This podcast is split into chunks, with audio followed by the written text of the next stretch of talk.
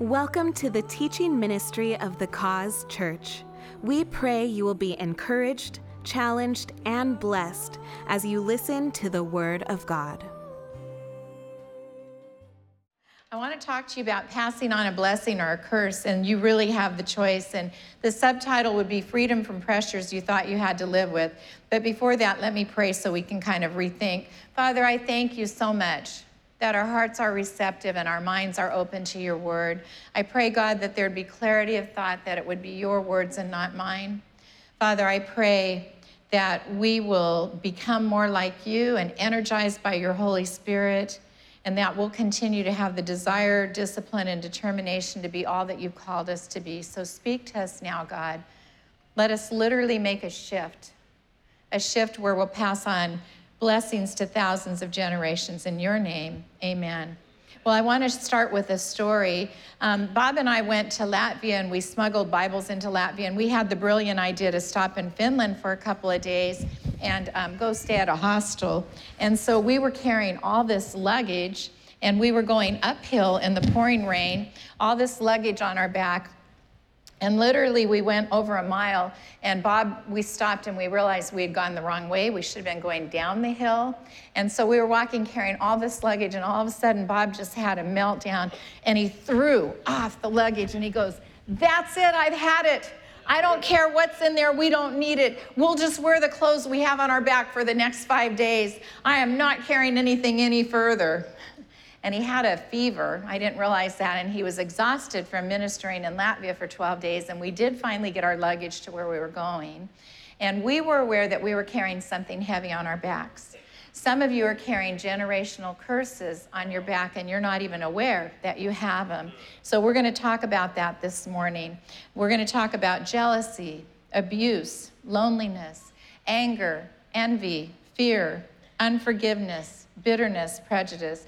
You know, in the beginning, Adam and Eve had this beautiful Garden of Eden, and the Lord told them to not touch the forbidden fruit. And the enemy came and was so deceptive and said, Oh, Eve, you misunderstood. Go ahead and eat that tree, it's okay. And she did, which brought sin and generational curses into our lives. So it says in Genesis 3:17, Adam and to Adam, God said, Because you listened to your wife and ate the fruit when I told you not to, I placed a curse upon the soil, and your, all your life you'll struggle to extract a living from it. Sometimes we have things, hereditary traits, and we say, Well, that just runs in the family. But really, the bottom line is it's a curse that's been passed down from generation to generation. A curse means something that's destructive, punishment, affliction, or torment. We all want to have strong, healthy families. And so today we can make a choice and God can come in and make a change and we'll make a difference. So a generational curse, Exodus 25 through 6 says, You shall not bow down to them or serve them, for I, the Lord your God, am a jealous God, and I visit the iniquity of the fathers on the children of the third and fourth generations of those who hate me, but showing steadfast love to thousands. Say thousands. Oh, come on, you can do better than that if you want to go to lunch. Say thousands. Good We'll be out of here soon. to those who love me and keep my commandments. Literally, we can speak a blessing. We can pass a blessing, and it'll go to our children and their children and their children and thousands of generations. We will not even see the power that we have to do that. So let's talk about sin for a minute. You know, we don't like talking about sin, but if we sin and we make, you know, a bad choice, I could be talking to you talking about sin and all of a sudden walk over to Pastor John and go, "Oh, sorry, John, didn't mean to hit you. You know, this arm, it's been really spastic late, lately. Don't know what's wrong with it." And John would look at me like, "Really, Mom, you're hitting me. I am the lead pastor. You cannot touch me. I'm, I'm the lead." Yeah. And then if I'm talking to you, you know, talking for a couple of minutes, and then I go over and go, thwack, and hit him harder, he'd be like, man, if everybody wasn't watching, I would just. He'd go, oh, it's okay, mom. John, sorry. Didn't mean to hit you. I'm so sorry. You know, he'd look at me like, what? What are you thinking? You've hit me twice, really? And what if I'm talking to you, and then at the end of the sermon, when he's not paying attention, I go, boom, and I knock him out of the chair, and he's laying on the ground. Hey, John, I'm so sorry. Listen, when we say sorry, sorry means I'm sorry. I did something wrong. I'm not going to do it again. And so scripture talks about when we sin and we do it over and over and over because when you sin and do something repeatedly, your heart becomes hardened towards it. And scripture calls that iniquity. It's a bending where your heart is so hardened that even though you might say the words, I'm sorry, you don't have that repentant heart because the bottom line is when you say, I'm sorry, it means I'm not going to do it again. So it means you've distorted your heart. And some of us have things in our family that have been passed down. Now, usually about every year we go to the doctor and do a wellness check, and the doctor asks us, Do you have diabetic, do you have anybody diabetic in your family? Do you have heart disease in your family? Do you have high blood pressure, cancer? And we kind of do a check, and they watch us to make sure that we don't have those things happen to us. Today, I want to ask you in the spiritual realm to do a check. What's in your family that you haven't thought about that maybe you've picked up? Now, I'm not asking you to think about that where you can go back and say to your dad, wow, you really messed up. You just messed up my life, and go after, you know, your dad or your mom or somebody in your family. This is between you and God.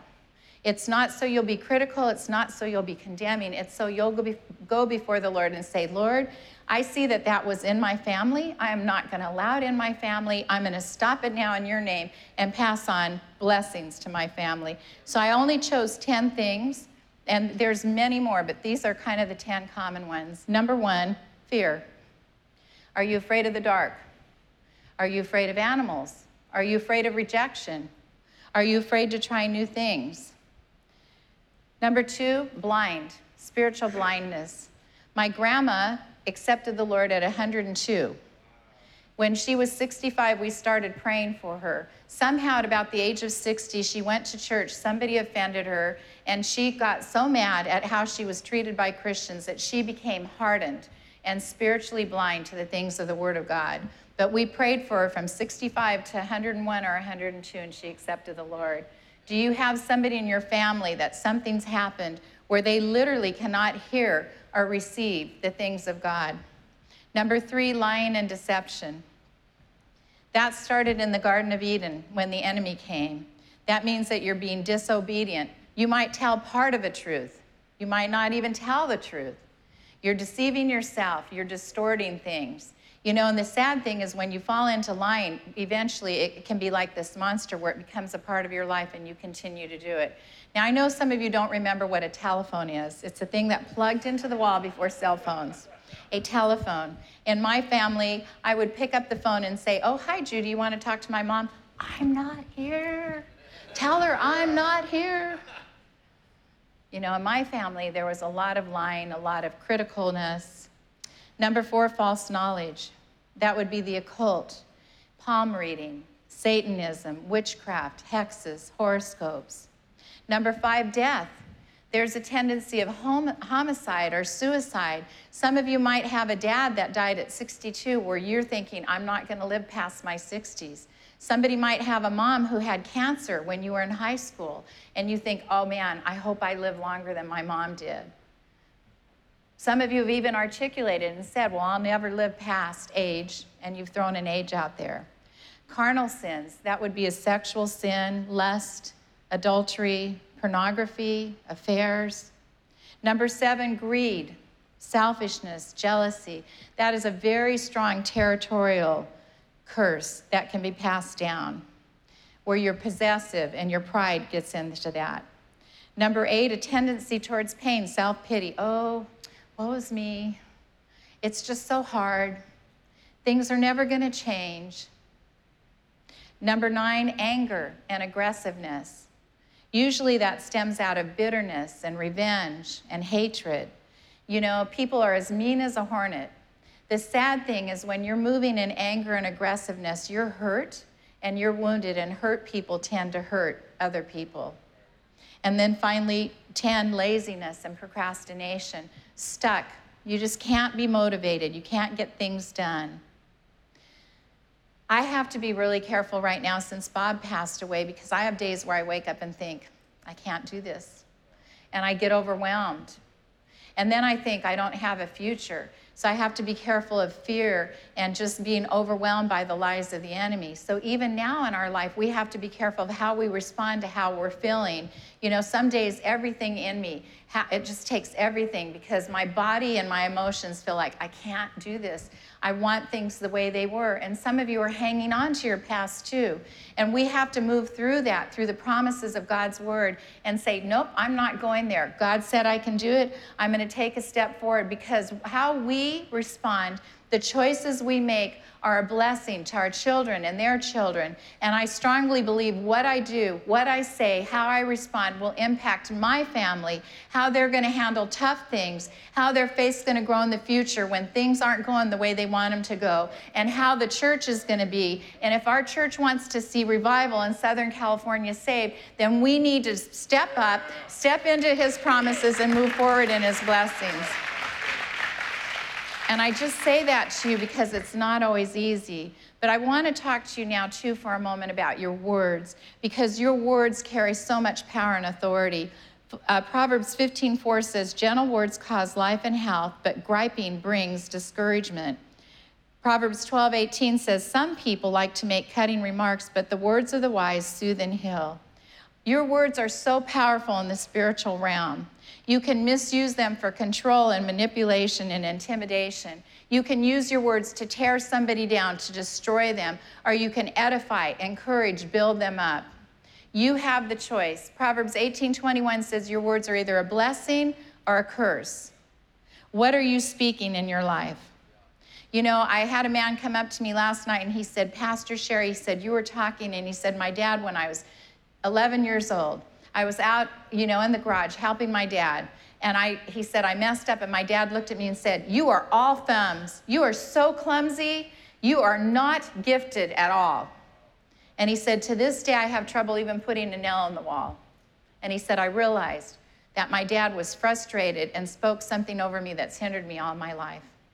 Maybe you've said to a daughter, You are you have two left feet. You are so clumsy. Maybe you had a teacher that told you, you are so stupid, or you're a behavior problem. Our words carry so much power. And you have to think about that. Has somebody spoken something over you that's really hindered you and held you back? But we also have to watch what we're saying our self talk. What's the use? I give up. I'm going crazy. Things are never going to change. When you say that, you might as well whistle for the enemy and say, Come on, hit me with your best shot. The enemy hears your words and he sees what you do. You know, I think our words are like a whistling tea kettle. You put the water in the tea kettle, you put it on your oven, the temperature builds up, builds up, builds up. Finally, it hits boiling point, and then inwardly it expands and the whistle blows. Once that whistle blows on the tea kettle, you can't make it not ever happen. You can't take that back. You can't take your words back. Your words are powerful. Once they're out there, you can't take them back. One of my grandkids said it's like trying to put toothpaste back into a toothpaste tube. When they were in children's church, that's what they were taught. Once it's out there, you can't you can't take it back.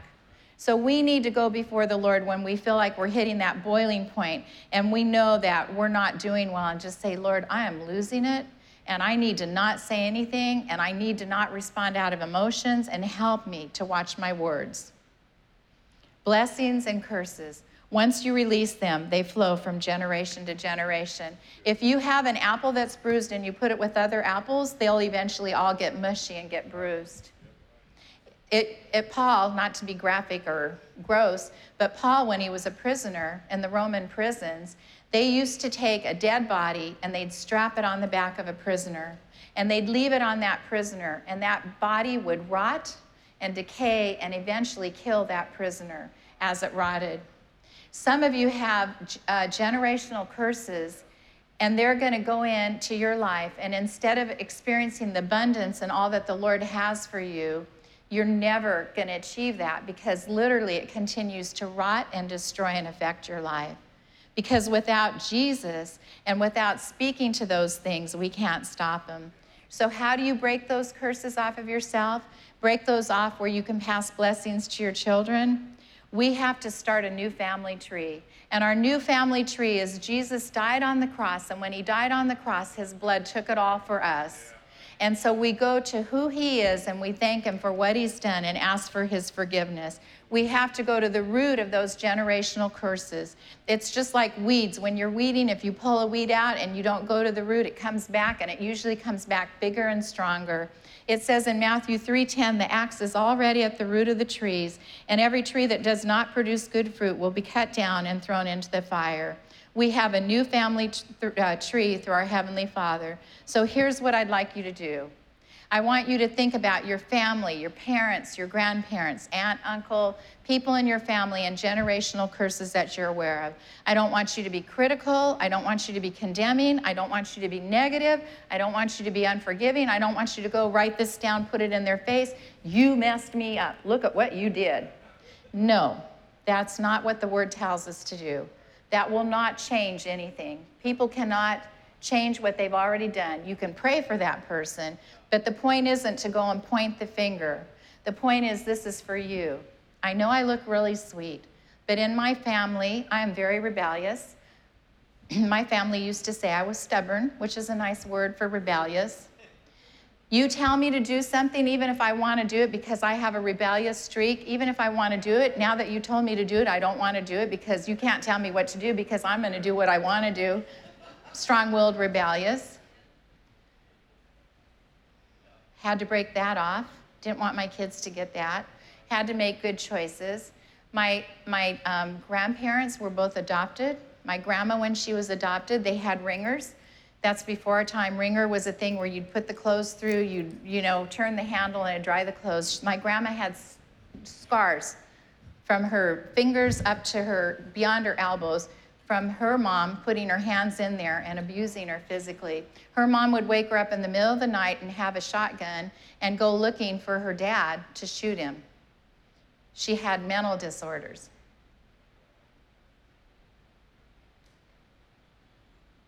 My mom was abandoned when she was young. Her dad just left, abandoned her, abandoned the family.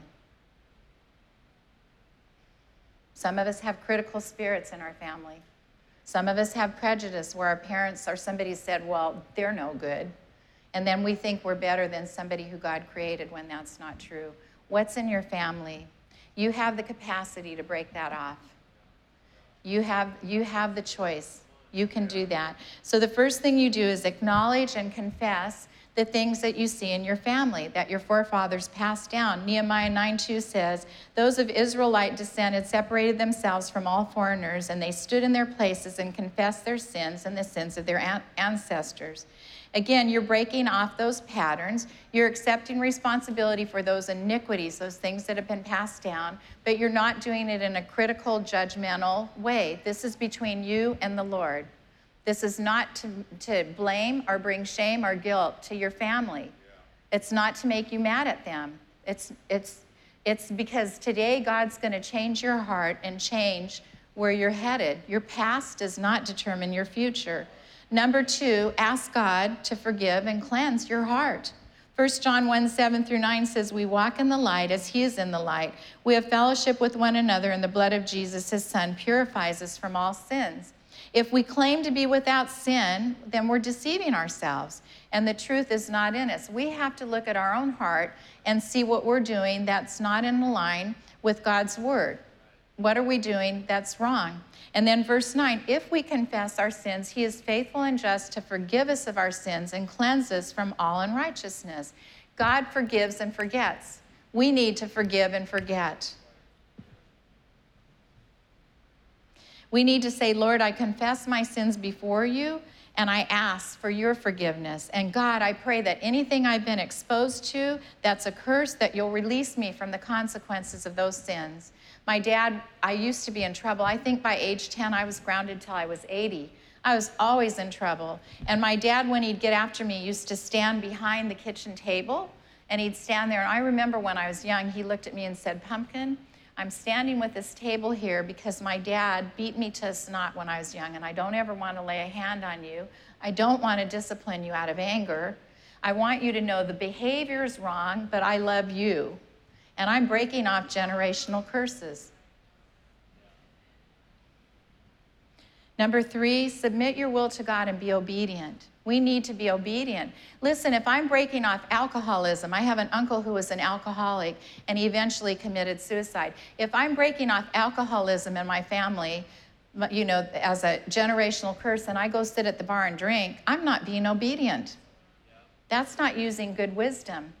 If I'm breaking off pornography in my family and I sit in front of my computer, that's no, that is not being who God's called us to be.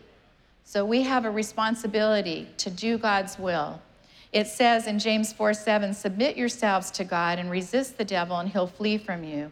Number four, we use the authority in the name of Jesus. We declare by his power, this is done, this is broken off. God tells us in John 16 23, in that day you'll no longer ask me anything. I tell you the truth. My Father will give you whatever you ask in my name. Until now, you've not asked for anything in my name. Ask and you will receive, and your joy will be complete. And then you declare that these curses are broken. The enemy hears you say that. You are saying, Enemy, this is gone. I am stopping this. I'm going to be a blessing for generations and generations and generations. He sees us make that choice, he sees what we're doing, and then he knows he has no power there anymore we say to him, Lord, I believe that when you died on the cross, you took every curse that could ever come upon me. And I'm asking you to release this from my life. And I'm thanking you by faith that I'm receiving this and I'm releasing it to you and it's done. And then the most important thing is speak blessings over your life. Speak words that build up, encourage. Be a blessing to your kids. And we need to plant our new tree in healthy soil. We need to, it says in verse 8 of Luke 8, uh, that other seed fell on good soil. And when it fell on good soil, it came up and yielded a crop a hundred times more than was sown. Plant it on good, good seed. And how do we do that? We do that by feeding the tree, and we feed the tree in our family by the Word of God. We know the Word of God, we learn the Word of God, we love the Word of God, we live the Word of God, we memorize the Word of God. You need to know it in your mind and your heart. Some of us know the Word of God, we've heard the Word of God, but we're not living the Word of God. It is of no help if you're not living and applying it in your life. Number two, we water the tree. We water the tree by not just listening to the Word of God, hearing the Word of God, but living and applying it in our life. What you do, your kids see you do. The choices you make, that's how they'll respond. You need to apply the Word of God every day in your life. Pruning is really important. I talked about that a bit. Pruning is where we go before the Lord and say, Lord, what, am I, what, what do I need to do differently? What am I doing that doesn't line up with who you've called me to be? You know, and we really humbly go before Him where His Holy Spirit gently tells us the things that we're doing wrong. The enemy will come in and he'll hit you with blame and shame and guilt. Those are not our Holy Spirit. That is not from God. God is gentle, God is loving. He will correct you, but it is always in a loving, gentle way. He doesn't tell you that your past has determined who you're going to be. And then you need to nurture the tree for future generations by choosing the high road. The high road is this isn't easy. This isn't what I want to do. I don't want to stand in front of everybody. I want to go home and sit in the corner and feel sorry for myself, but that's not who you've called me to be. I'm not passing that curse on my family. I'm going to stand in front of everybody. I'm going to stand on your word. I don't care if I have a pastor call me from Brea who says, Well, your husband wouldn't have died if he wouldn't have opened up the church. What a sad thing to say. I stand against that. I'm going to speak blessings and blessings and blessings and blessings and see revival and see our church change and see Southern California saved, and I'm going to serve you, and I'm going to follow your word. You choose. You choose. And you might not feel like doing it, but you begin to move in that direction, and then everything will follow.